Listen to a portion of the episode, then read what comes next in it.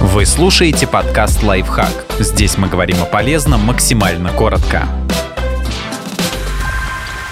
шесть видов отдыха, которые нужны для полного восстановления сил. Нет, это не только сон.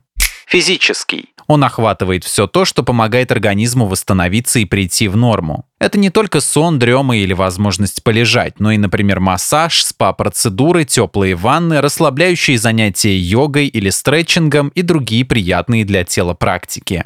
Ментальный. Этот вид отдыха затрагивает умственные процессы и нужен, когда человека переполняют мысли или он много занимается интеллектуальной деятельностью. Ментальный отдых может включать прогулку или релаксацию посреди напряженного дня, ведение дневника и другие способы разгрузить голову.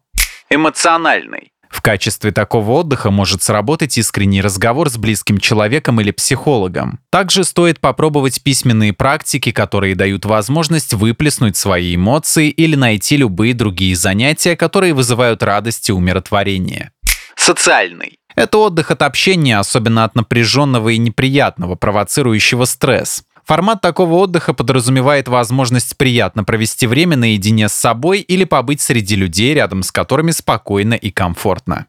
Сенсорный. Он особенно нужен, когда мы перегружаем свои органы чувств сенсорными стимулами. Слишком много времени проводим за компьютером, постоянно что-то слушаем и смотрим. Сенсорным отдыхом может стать прогулка по парку, день вдали от экранов и гаджетов, дрема в тишине и темноте.